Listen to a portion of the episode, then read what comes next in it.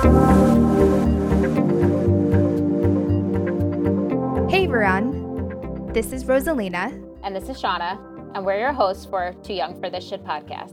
This podcast is not just about boobs, but our journey with cancer. We are young millennials, open about giving you our raw and unfiltered look into our lives. We are in no way medical professionals, nor are we offering medical advice. Any medical references are cited directly from public websites or from our personal diagnosis. Some topics and stories may be triggering to those who are fighting, have fought, or have loved someone with cancer. All right. Welcome back, everyone. Welcome. We're just going to start with how was your week, Shauna? So, my week was good actually. I started um my weekly Taxol treatments on this past Monday. Mm-hmm. And I kind of went into it like not even really nervous. I don't know if in meeting with my oncologist, you know, she said Taxol was like a breeze compared to to AC, and Yeah. I had such terrible symptoms on AC that I would kind of went into it being like, okay, this is going to be a breeze. I'm not even nervous. Mm-hmm. and um, treatment this week was a little faster as well as AC. Like Oh, that's I good. shaved off about an hour, which is amazing when you're like cold capping for five hours. Yeah, exactly. um, but I found myself like really almost like triggered by the cold cap this week. I think it's a smell and just knowing that it's going to be uncomfortable that's giving me anxiety beforehand. Almost like Interesting. like it's a plastic helmet that sits on your scalp and it smells like like a heavy duty Yeah. plastic and it is it makes me so nauseous. Like I had to open up my bag the other day to get the brush out and I got a whiff of it and I it was like instant nausea. Did that happen when you were on AC? So I think I mean the smell it bothered me, but I think now that I know like, you know, I've done 5, like this was my 5th this past Monday Mhm. and I think like now that I kind of know what to expect and kind of like been dreading it, I think it's like a just a reaction of like being nervous and anxious that I'm it's making me sick to my stomach. Ah, hmm yes. Okay, that makes sense. Well, that's great that, you know, um, your symptoms was it as bad yeah, no, so this week, I mean, the symptoms were totally manageable. Like the worst, I didn't have any nausea. I had to take I took one anti-nausea med the whole week, which for AC, I had to take 3 or 4 a day. to kind of just like get through the day. This I Mm-hmm. had to take it once during the week. That was it. And yeah, and the only thing that like Yeah. the only issue I had is like I just felt super tired. Like I was kind of really exhausted and it was like early. Like it would be, you know, I'd get up by like 7 8 o'clock.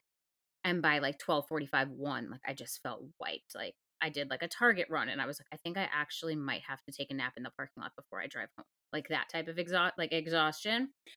But I mean, compared to AC, like I'll take it. Like if I have to take a nap in the middle of the day, I'll let myself take a nap in the middle of the day. I'm not going to, you know, like I'm not going to complain. Right. Yeah, exactly. I mean, you know, you're going through something very difficult in your life, so you shouldn't be feeling guilty for taking naps. exactly. And as far as like the hair update of the week, I um had like minimal shedding. I got my Mm-hmm. hair washed. It was like minimal in the sink, which is like wash days are traumatizing. Yes. Um, and my Yes. hairdresser, who is my friend, uh, gave me Toppik, which is like a hair fiber thing, which I was like, I'll Mm-hmm. use it if I need it. And I like I don't have any bald spots really, but I it's thin and you can like see like parts of my scalp. You could just see where it's thin, you know? So I used it for the first time yesterday and it is a game changer. It is. I've used it a couple times. Yeah, I mean, I kind of wish I've been using it at least a month. Like I would have like felt better about what I was losing. Yeah. I mean, I've I've lost more hair than you did, and still you Mhm. can't tell that I Yeah. lost hair. Like it just looks like my regular hair. But the one thing about Toppik is that it's it just gets in your scalp and it's kind of tough to get it out when you're washing your hair, so I try not to Yeah. use it as much because of that. I still have, like, black spots on my scalp. Oh, well, it's also harder with the buildup that from not washing our hair often that, um yeah, I could see that, but, I mean, I'm I was kind of, like, blown away yesterday when I used it for the first time. I was like I've and I've had it for a few weeks and just was like, "Oh, I don't" you know, "It's not gonna put anything in there, like, just I'll deal with it, whatever, wear a baseball hat," which I've been wearing every day. Right. And so it's been okay, and I don't know, like, I feel like I missed out on 3 weeks of, like, maybe feeling a little bit more comfortable enough to, like, leave the house and not have to wear a baseball cap, but now I Yeah. Yes, now you know. But, uh how are you? Yeah, talking about hair, um, so something recent happened. I went out yesterday with my boyfriend and his coworker and his fiancé, and usually when I go out, I'll wear my halo extension. So it's essentially just a little rubber like string that you just put on top of your hair. And so it doesn't it's it's not like a clip-on or anything like that. It just adds And more so volume to, like, the Right. the bot like, the bottom like, the bottoms of your hair. Like, and, like, a little bit of length, right? yes Yeah. Yes, yes. Mhm. So, I usually wear that with, like, a hat, so, like, a fedora, and I would basically just, like, let my hair loose, or I would put it into a braid. Yesterday, I put it into 2 little pigtails, which I've never done before. So, I'm trying to experiment, you know, all that, um, shenanigan. Cute. But yesterday, we were walking and the coworker and the fiancé were in front of us while my boyfriend and I were behind. My boyfriend put his arm around me. Oh, yeah. You already know. And it snapped? And so, basically, it he knocked over my hat Yeah. and I freaked out. I was like, "Oh my god." And I was trying to get the hat quickly so I can put it back on, and so the coworker and the fiancé didn't see what was happening. I did see her turn around, but she turned back around, like, to the front, like, pretty quickly, so I'm not sure if she actually Mhm. saw, but that was pretty traumatic because I'd never been vulnerable out in public like that, and so I'm trying to Mhm. hide my vulnerability, and so and I know that my boyfriend did it, you know, by accident, but Yeah. we have to be more careful because I'm going through a vulnerable stage that, you know, I'm trying Yeah. to be as normal as possible without people looking at me weird because I have bald spots on my head, so That is traumatizing. It definitely is. I I've read a I mean, I've read a couple of stories in the um in the support groups, a woman who her hat got knocked off while she was at an appointment getting her temperature checked, you know, with the temperature gun, and she said the same thing, the woman knocked it off, and she was just in the waiting room, and she was so upset by it, like, that she posted it in the capping group, and she said she was like, "I never felt, like, worse in this journey right now than I did in that moment." yeah. So, very valid. Yes. But I I feel like this is something, you know, I wanted to share. Wanted to tell you guys, like, the vulnerable spots of, you know, things that happened to me that maybe could help you guys understand that, like, you're not alone in this, and when your hat gets knocked off, just know that you like, it it's not the end of the world, but for some reason yesterday, it it it kind of felt like it was, but then you just have to move on from it. Definitely, and I think too, like, there's there's a sense of grace when it comes to other people, like, knowing what you're going through and, like, you know, like, friends that, like, know that you're dealing with this and cold capping, and a lot of people don't, like I keep seeing people and they're like, "You still have hair," and I'm like, "Yeah, like, I'm cold capping because a lot of people don't know what that is either. Mhm. So, Mhm. I think they're just more fascinated with the fact that, like, you still have hair on your head than they are with the fact that, like, you're cold capping, it's thinning, it's not the same as it what what you started with, like and there is a sense of grace being like, "She still has hair, that's amazing." They're not even looking for the bald spots, they're not looking because they just assume that we have hair on our head now, you know? Yeah, exactly. So there's a sense of grace. I I don't feel that way about my hair. Maybe maybe Mhm. just because I don't have bald spots, but it's definitely thin. Like my part is, you know, very thin. But I'm having that Mhm. issue with my port. Um, because the port is, I mean, I can, it's raised out of the skin, you know, and I have a scar from having the port placed. And, you know, I, I had to go find a dress for like a baby shower and I couldn't find a dress that wasn't spaghetti, like a sundress that like wasn't spaghetti strapped or like didn't have like the neck or I had a neckline that was like above my port because I'm very, very self conscious Right. of it.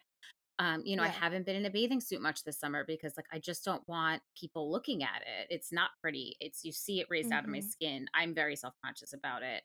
So just even trying to navigate like dressing to like going out to dinner, like I'm wearing like high neck like t-shirts or high neck like tank tops, you know, um, that has been a struggle for me. So I, I I feel, you know, I know the sense of vulnerability and the uncomfortability of just not wanting people to see it. Yeah, exactly. And we have to like think twice, you know, when like before we go out, it's like, okay, can people see this? Uh can they not? It's just another thought that we have to think about. Yeah. It's funny too, I keep catching people also, like, you know, I'm I've had 2 fills in my expanders, but they're not big. You know, I have, like, a very small chest right now, probably an A. Um, I didn't have a bigger chest to begin with, but I haven't really been wearing a bra because I don't yeah. need to, you know, don't have Yeah. nipples, like, I just I can just throw a t-shirt on now, and it's kind of, like, Yeah. feeling. But I ca I can catch people looking because they just don't want they don't they know I had surgery, but some people that don't know the extent of my surgery or like you could just like I see them like looking to kind of figure out like what's going on down there or you know like that's weird to Yes, me. that that is also weird to me too. I I had that as well. Yeah. It's kind I don't know. It's like, can you not? Yeah. We're going through something like super traumatic and you need to look at my breasts, especially if you're a male. I'm sorry. That's something yeah. I cannot stand. Yeah. Well, I think also too for me because like I don't have nipples so like people are trying like I'll wear like a white t-shirt and you can't see anything. Like, you know, like it's just, you know, and I f- I find it when I wear like a like I'm trying not to wear like white t-shirts out because I feel like it's like people are like really staring because they just like they don't know what's under there. Yeah. That's funny, but we just have to give ourselves some grace again and just, you know, this isn't forever and people are to stare regardless. Like I um I was speaking with a woman who went through this at 38 and cold capping didn't exist and she said that, you know, she's like she had I I knew her because the kid I nannied went to preschool with her daughter. And she said she goes, it wasn't even the kids that stared the most when I was bald, it was the adults. And she's like that it was so uncomfortable and it's almost like the kids, she's like, they'll stare for a minute and they're like, all right, whatever. Like they don't know what's going on. She's like, the adults know what's going on and they just like it's like they were like looking through you, like looking through your soul. Like that type of ah. stare. And she was like, it was so uncomfortable. And I'm like, part of me is like kind of happy that we don't have to go through that. I'm so happy to like when you mentioned on our last episode about cold capping not existing until like I think 2011. hmm I didn't know that. I I thought it existed for a little bit longer than that. And so I'm thankful that cold capping, even though I lost like I would say like about 85 to 90% of my hair, but um I'm I'm still able to go out and feel normal in this sense because I have like the Toppik that I can put on my hair or I can wear like the halo Right. extensions. I don't regret cold capping at all, but my results of course was a little different than what I expected, but it is what it is and I'm I'm hoping for regrowth after that, but Yeah. I you know, and even in the cold capping like support groups on Facebook, like every I've never seen anyone that said, you know, when it comes even for those that lost so much, they they don't regret it because their hair grew back so fast. And that's kind of like the mindset like going into it with is just like if I lose my hair, I'll shave it. It is what it is. Like it's going to be upsetting, but I'll deal with that if and when that time comes. At least it's going to grow back fast, you know? And especially like we're hormone Mhm. positive, we're going to have to be on tamoxifen or any, you know, some sort of hormone therapy after this. And some of those side effects Mm. are loss of hair or like there's no regrowth. And for me, didn't want to even give that chance. Like I'd rather keep the follicle, save it, and then you know just like try to keep as much and have it grow back as fast as possible, so that when the time comes for hormone therapy, it's just that's like not you know like not a bad option. Yeah, yeah, exactly. Well, I mean, this episode today is talking about, you know, our plans, our doctor's appointments, seeking second opinions. And so Shauna is going to tell her story. And I'm really excited to hear everything about it. I've heard like little bits and pieces of it, but not the whole Mhm. story. So let's start it. Yeah. So, um, once I had gotten my results back from the radiologist, uh, she had called me. I, I mean, I had, they kind of told me even before my biopsy that this is what it was. During the biopsy, I went into it like knowing that this is what it was. So when she called me, it was not a shock. You know, I was kind of like, okay, what's next? Like, that's just been like one of my biggest like things in this journey is like okay what's next what's next what's next like i need milestones i need concrete plans and i'll be able to get through this so she had called and you know gave me the news and i said okay what's next and she's like you need to make an appointment with a breast surgeon and that was kind of shocking to me because i just assumed okay it's cancer my next step probably would be an oncologist but it's not actually they set you up with a breast surgeon first well they recommend you know make an appointment with a breast surgeon first. Yeah. So mm-hmm. I ended up going home and then doing some research for breast surgeons and oncologists, kind of just seeing um, different hospitals and different cancer centers and things like that. And kind of was on, uh, I went on ZocDoc, which for those of you don't know, it's like an online appointment app that you put your insurance in and it will tell you what doctors take your insurance and you can like easily set up an appointment that way. That's really good resource. Actually, I never heard of that. No. No, it's amazing. I think it started in New York. Um, I know they have like an office down in Soho. I found them a few years ago and I have found like amazing doctors off of it. I found my general practitioner, I found my dermatologist who I love, I found my gynecologist.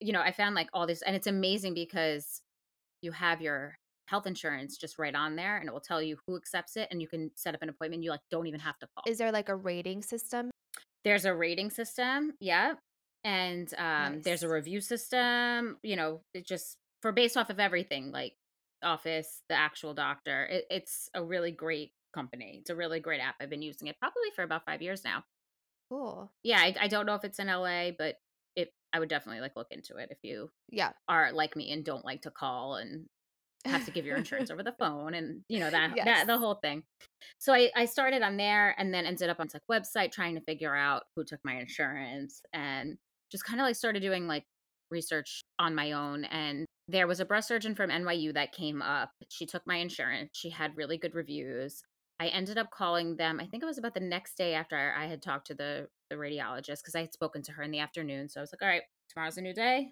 we're starting I called and made an appointment, and the secretary there was amazing. Like, took down all my info. She basically got everything set up for me. I never had to call my insurance company. She called the radiologist office to get all of my imaging. It was like, it was amazing. Just she, it was everything was done for me. You didn't have to worry about any of that. Exactly. So I was able to get yeah. an appointment within like a week. And you know, I was also looking at hospitals like Sloan Kettering in New York, which is, you know, one of the best yep hospitals. The number one. The number yeah. one. um, but my insurance wasn't covered there, um, which was upsetting because it is like almost a name brand in cancer. And I was like, probably the best care I'm gonna get. And you know, I was considering switching health insurances, but I was like, let me go and just do my due diligence and see what else is out there before I make any rash decision. So within the I think it was a little I think a week to the day or maybe a day less than a week I was able to see the um, breast surgeon at NYU. Her name is uh, Dr. Freya Schnabel. Went into that doctor's appointment knowing that I had invasive ductal carcinoma, that it was slow growing, the size of my tumor, but my biomarkers were not back. So my bio your biomarkers are are you hormone positive, HER2 positive or negative? And then all of those factors determine your surgery, when your surgery is, the type of surgery you're going to have, and then also your treatment. Because if you're HER2 positive, it's a different treatment plan to hormone positive, triple negative, triple positive. It's there's a lot of factors which you know come into play when making your general plan of attack on your breast cancer. So I didn't have my biomarkers back. The breast surgeon's office, they were amazing. We're like so on top of it. Called the pathologist office, the radiologist office, like twice a day, being like, "Are they in? Are they in? Are they in?" Um, they were really great with that. So um, I walked in not knowing that, but kind of went in knowing like I had made the decision. You know, I think I said this in in one of our earlier episodes. Like I went into that being like, I want a double mastectomy. I don't want to deal with this again. So I didn't have to make like a very hard decision on lumpectomy, single mastectomy, double mastectomy. Like I was like, that's what I want to do. Making that hard decision was off the table because I had already made it. The breast surgeon was not the most warm and fuzzy. She wasn't like the bedside manner wasn't totally like nurturing, like, you know, like, let me hold your hand and deal with this. Like, she was very a matter of fact, we're going to save your life. She gave me all the reconstruction options, but wasn't like that wasn't a priority for her. The priority was we're saving your life. We're going to do it the most efficient way, the right way. And then after we do that, reconstruction and you deal with that with the plastic surgeon. For me was a little upsetting because I am 32. I am young. I want my reconstruction to look as best as possible and, and I want to feel like myself. For me, I kind of went in there being like, okay, like I really want to talk about the cosmetic aspect of this because it, this is important to me. But I respected the fact that she was first and foremost, we save your life. Like we're doing that's the priority here. Yeah. And I thought maybe in the beginning, like maybe this isn't the type of bedside manner I want, but I respected it. And I was like, you know what? I have other people around me that will hold my hand and coddle me and, you know, get me through this. I don't need my breast surgeon to do that for me. So, you know, I was like confident that I like liked her. Like I felt she's going to get this done. You know, once we kind of got that out of the way, I was like, okay, you know, the cosmetic stuff will be with a plastic surgeon now what do we do? You know? So she immediately was like, we're going to first and foremost send you downstairs and you're going to get a blood test for like a full genetics test. Like, we need to also know if this is genetic. Like, if you have a BRCA gene, BRCA1 or BRCA2, that also changes a lot because they recommend most women that do carry the BRCA gene not only do a double mastectomy either preventatively or if the woman already has cancer, like just indefinitely, but also a hysterectomy is on the table because you are more predisposed to having ovarian cervical like cancers you know. So that was her first thing. She was like i'm sending you downstairs as soon as we're done with this. You're getting a genetics test which for me was like i want that. You know i i, I like that. I like knowing the risks.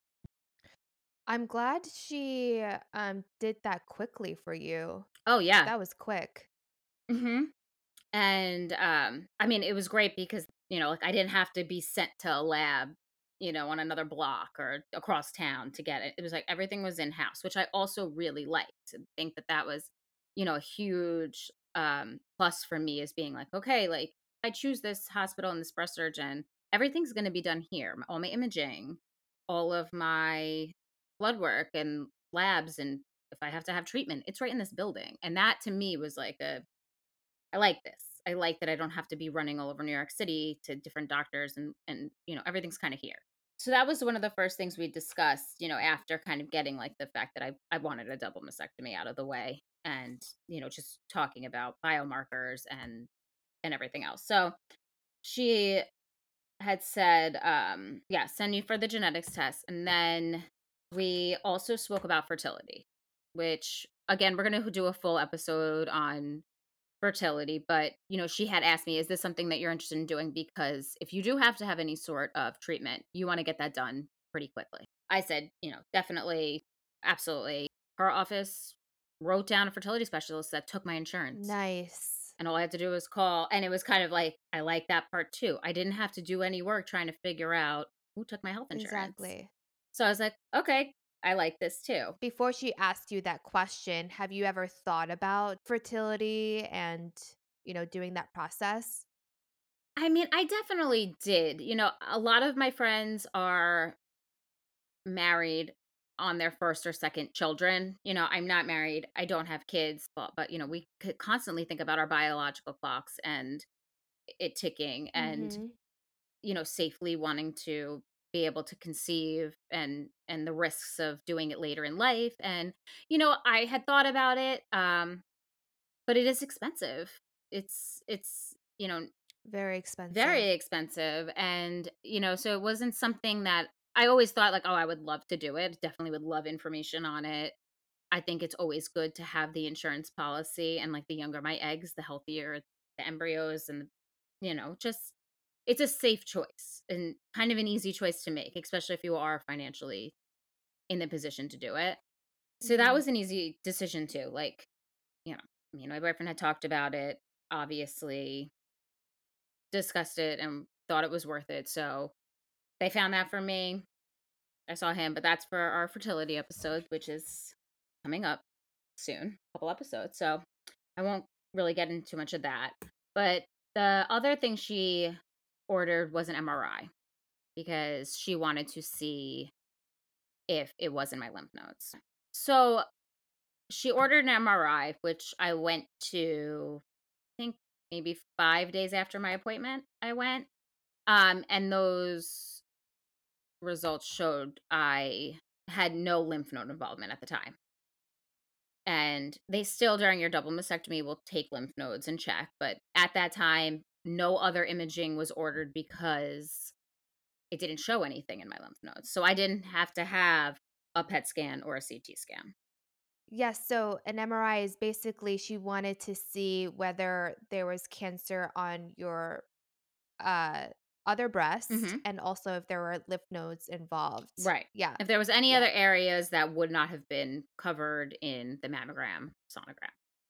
Yes, exactly. So that was the only other thing she ordered. And, you know, I was very honest from the beginning going in there. You know, going into these you're you're interviewing a breast surgeon and an oncologist and you're these doctors and you know i said i'm going to get a second opinion every website that i looked up said get a second opinion and they were like no definitely get a second opinion they were like we're not you know we're not trying to like sell you on anything like this is our professional medical like opinions and you know you do what you got to do you know so i said okay i'm going to get the mri made an appointment to come back to see her and kind of left it at that that was my first meeting with that particular breast surgeon at NYU.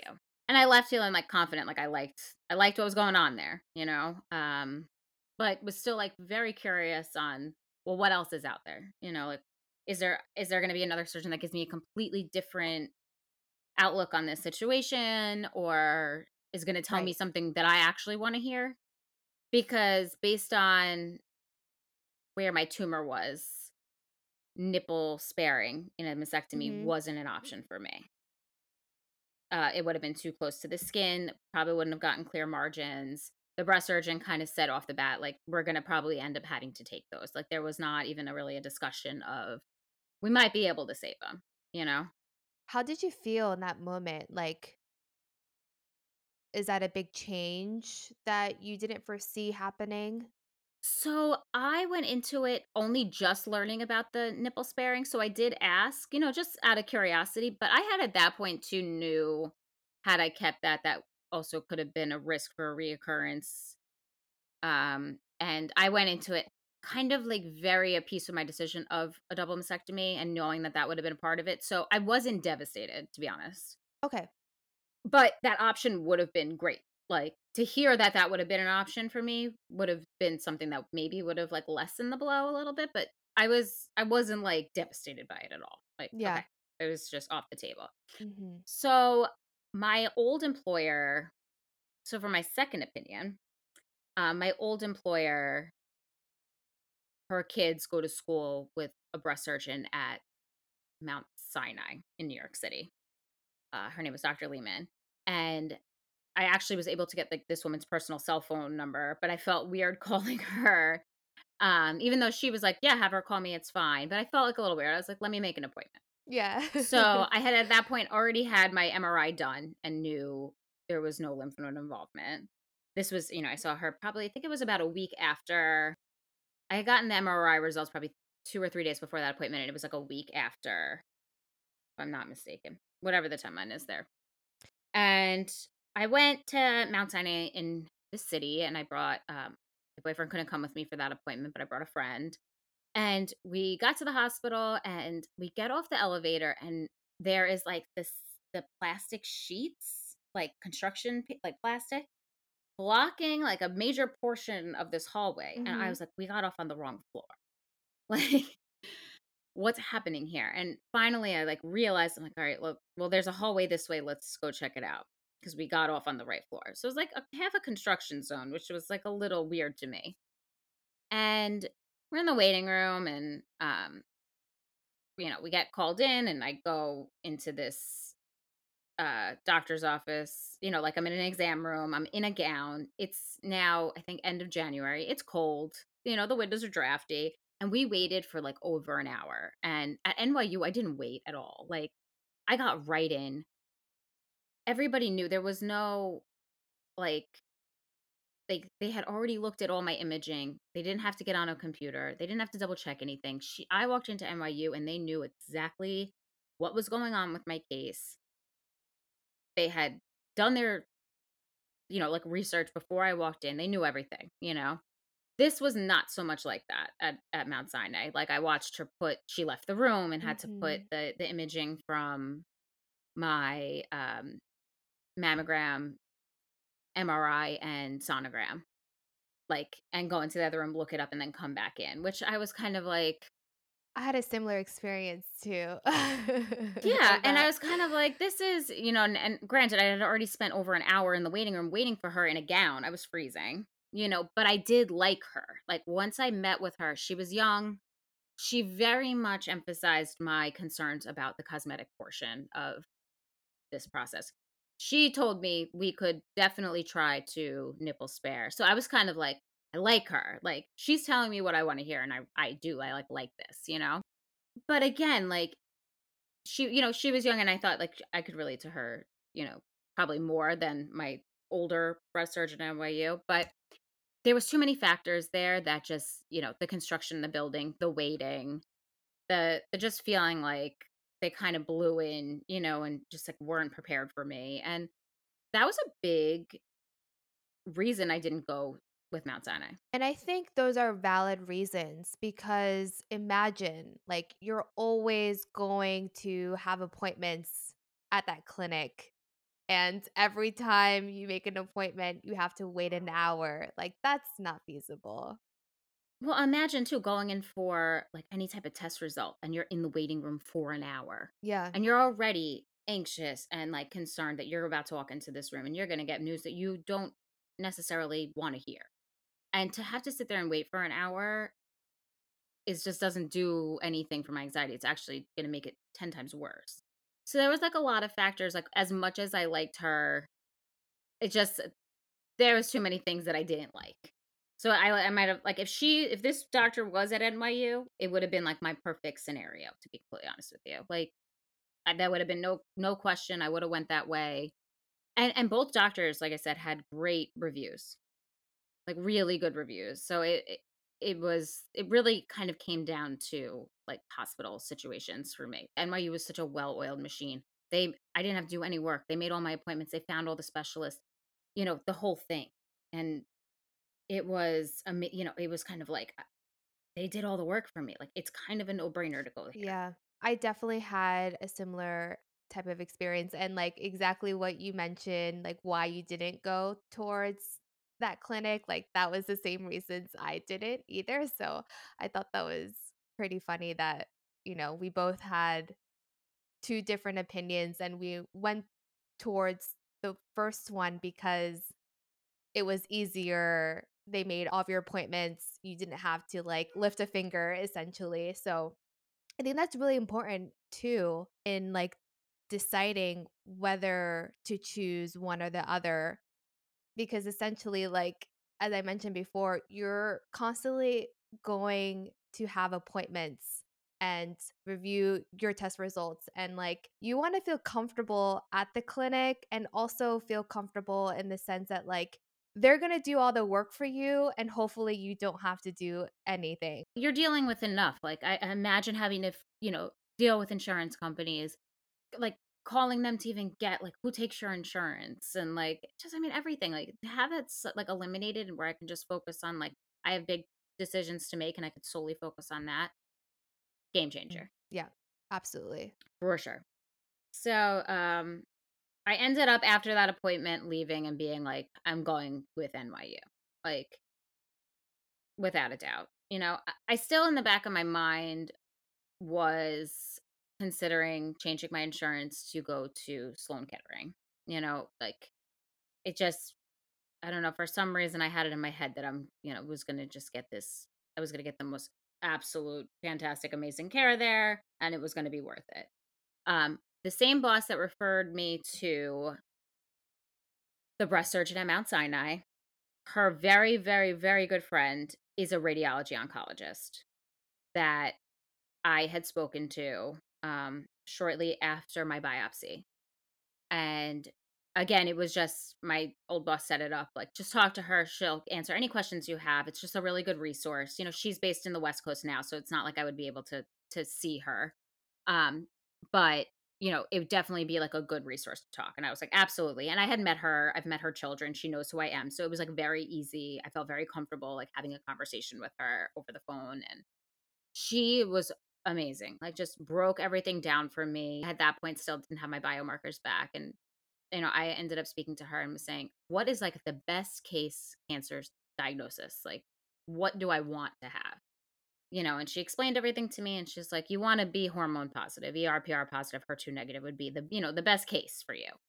Um and luckily i mean it ended up working out that way but one of my biggest things with her she had worked in new york she had done a residency at sloan she had done a residency at nyu she you know i said to her is it worth it for me to switch my insurance wait the month that you know the new insurance kicks in and go to sloan? And she said get your biomarkers back first. She goes because if you have a cancer that is like the run of the mill they've treated it a million and one times you know you have like the basic cancer diagnosis nothing crazy you're going to get the same care that you will at NYU or Mount Sinai that you will at Sloan Kettering. She goes, and honestly, you'll get an appointment faster. And at that point, I had already seen both, you know? So at that point for me, I was like, you know what?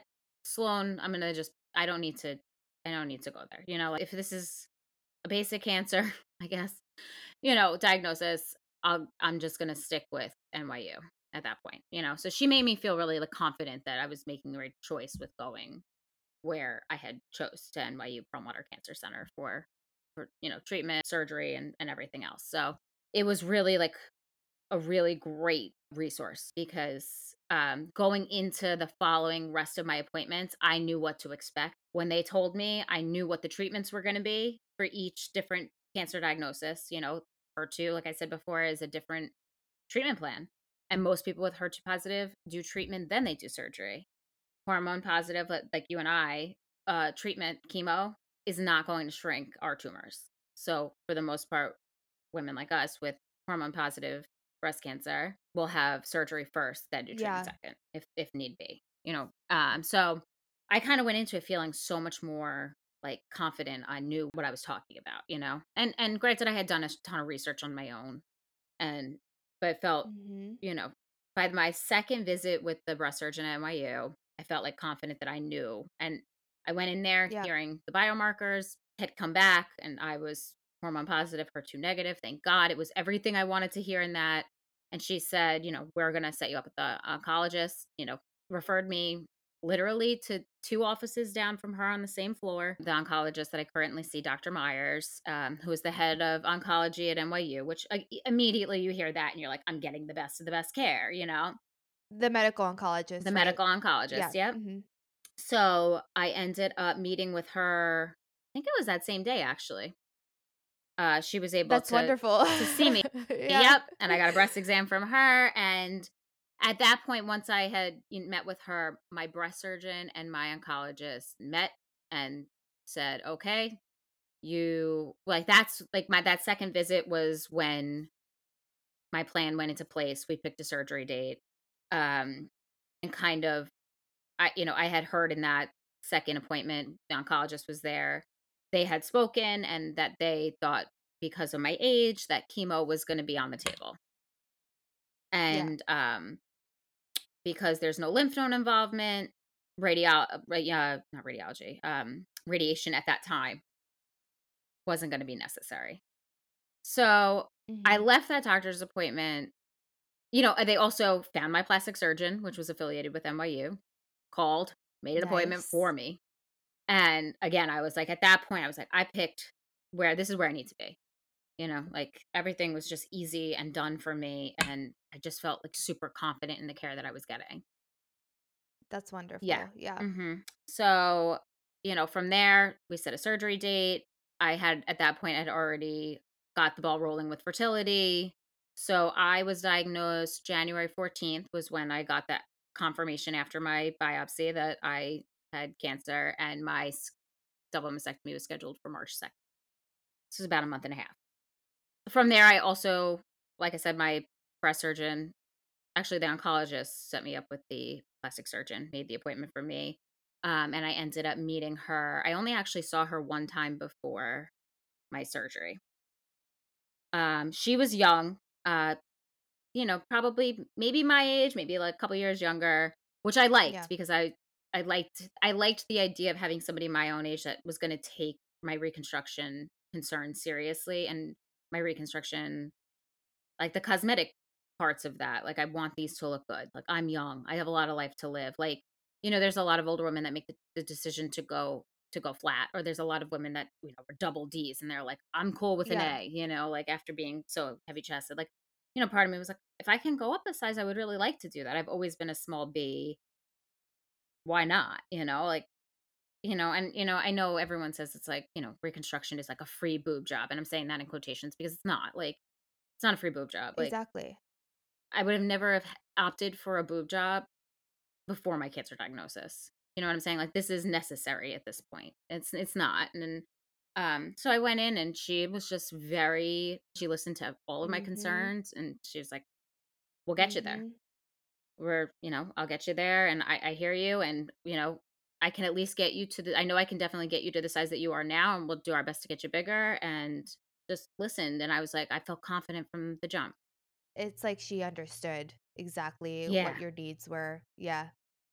Yeah, you know, and and and she was very honest about, you know, as you know, she really explained to me because I was very concerned about drains. Like you hear about the the drains that you have, and we'll discuss that during, you know, our our surgery episode. But it's not, you know, that almost seems like the scary, like you're getting your breast removed, and I was just so terrified about the drains that I was going to have for a few days after, you mm-hmm. know. And she really, you know, like kind of walked me through that to where I left, and I was like, all right, like it sucks, but we'll get through it, you know, and I don't know, I just like I had a good feeling from the beginning of being there and and the facility was just like she was in so the my plastic surgeon isn't in the same building as my cancer center. It's um about 9 blocks, 8 blocks away.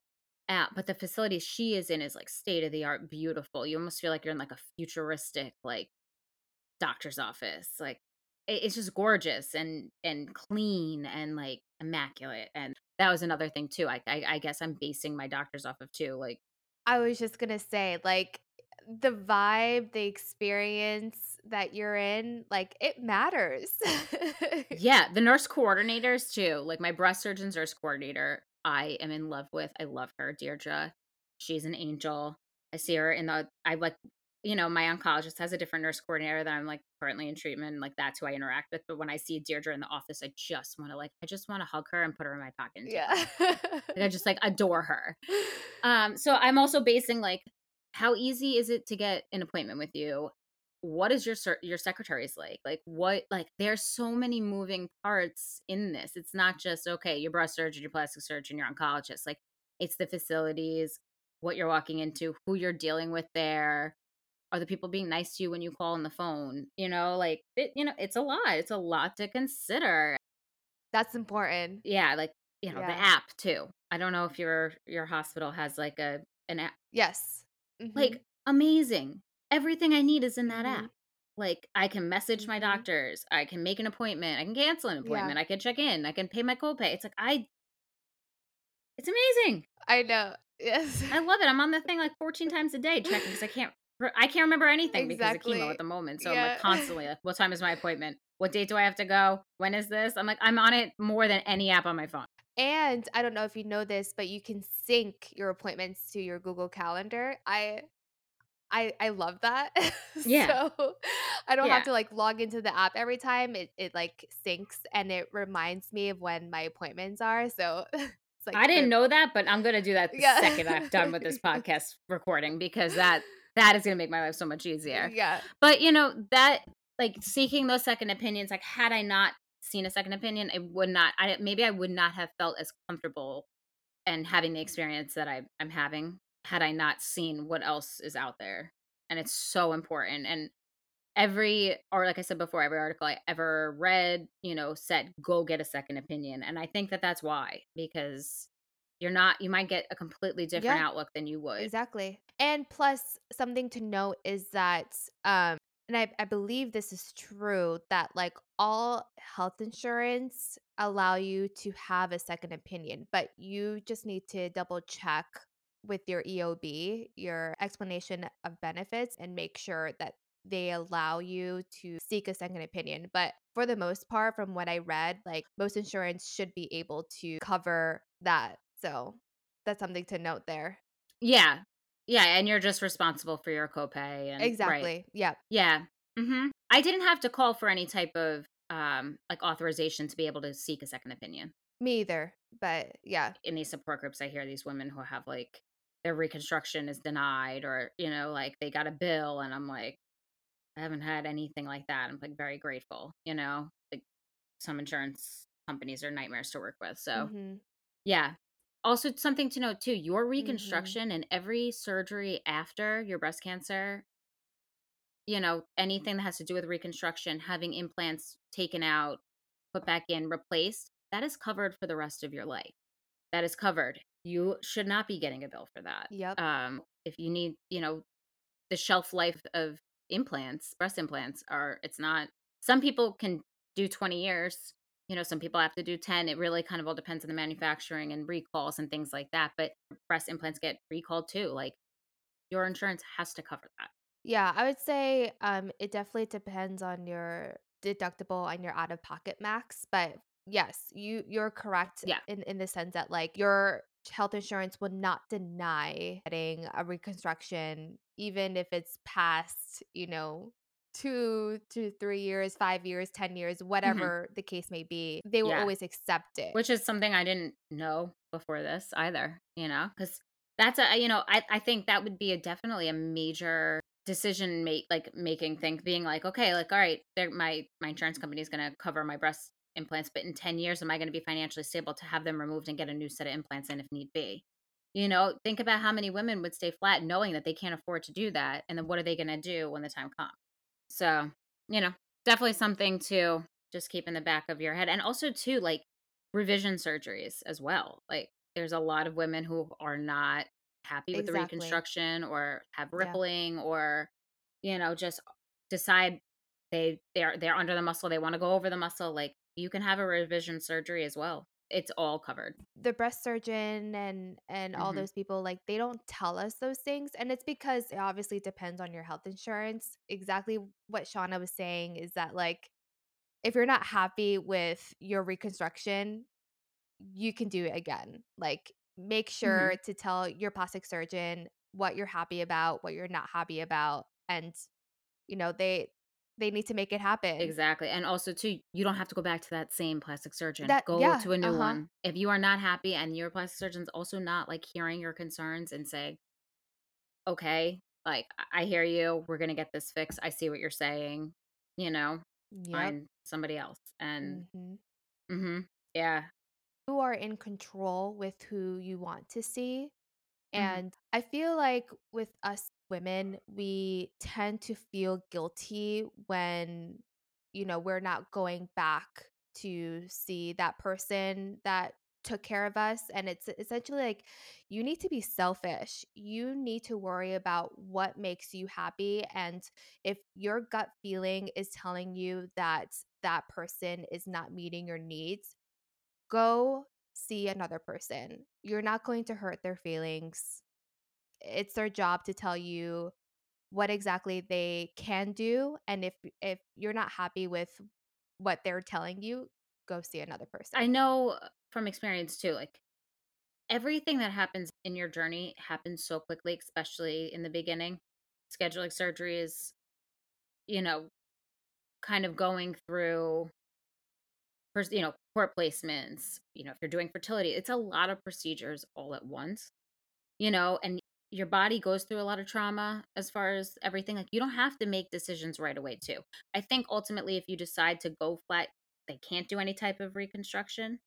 Like, you can't go back in, which don't, I, I'm almost positive that that's what it is. So, you know, if you make the decision to go flat, like from the, you know, think about that because I don't think that you have many reconstruction options after. But if you decide, okay, I'm going to keep my expanders, you don't have to make a decision right away. If you want to give your body a break, get expanders, don't fill them all the way, and do the surgery when you are like ready to put your body through more. You know, like it doesn't have to be this, you know, like a lot of people feel uncomfortable with expanders and like want to just ha- have their revision surgery and get it over with. But I could see a lot of people too um, you know, as far as reconstruction, there's a lot mm-hmm. of different options. There's the DIEP flap where it's basically they take your own body fat and and make breasts out of that. There's expanders that get filled until, you know, you get to the size that you want and then expanders get put in. You know, you can get implants with some fat grafting. Like there's a lot of um different options and then not only that, there's nipple reconstruction.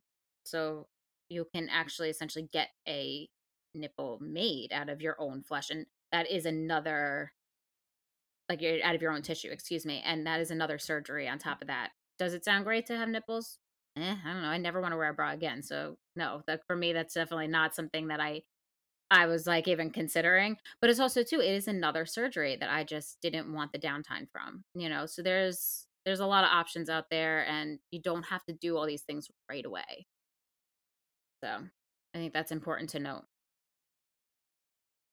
so yeah, that's kind of like my the gist of my appointments and my second opinions and why I made the choice. Help anybody going through like trying to figure out who they go to mm. see or their feelings at appointments or after appointments and making the choice to to go with certain hospitals and not and you know, go with what you feel, go with your gut. Definitely do whatever it is that you feel comfortable. And like that's ultimately the most important. So I hope that this helps. And I'm really actually excited to hear about your second opinions on our next episode and why you chose the doctors you chose. And, you know, it's, it's our cancers are the same, but our views and our um, decisions on like why we chose things and didn't is so different. So I always love to hear, you know, how our stories vary. Yeah. And and I love that it's so different because I'm learning a lot from you and I'm sure you're learning a lot from like, you know, why I chose to do things. So I I think that I think that's really special in a way. Um Definitely. And we're just respecting each yeah. other's choices too. You know, I didn't I didn't go I went down a different route than you did, but I I totally relate to why you would do, you know, you you chose what was mm-hmm. good for mm-hmm. you. Exactly. And I respect it you know and i think um i think that's everyone's journey is so different and we just have to be there for each other and respect the choices and just be there. Thank you all for listening to our podcast. Sharing our stories with you has been incredibly healing for both of us and we hope it helps other women in their journeys through breast cancer. Ladies, if you enjoy this episode, please share it with your friends. Help us reach more women by subscribing and rating us on Apple Podcast and Spotify. You can also follow us on Instagram at TYFTS Podcast. Our email is TYFTS Podcast at gmail.com. We will link any resources from the episode in our show notes.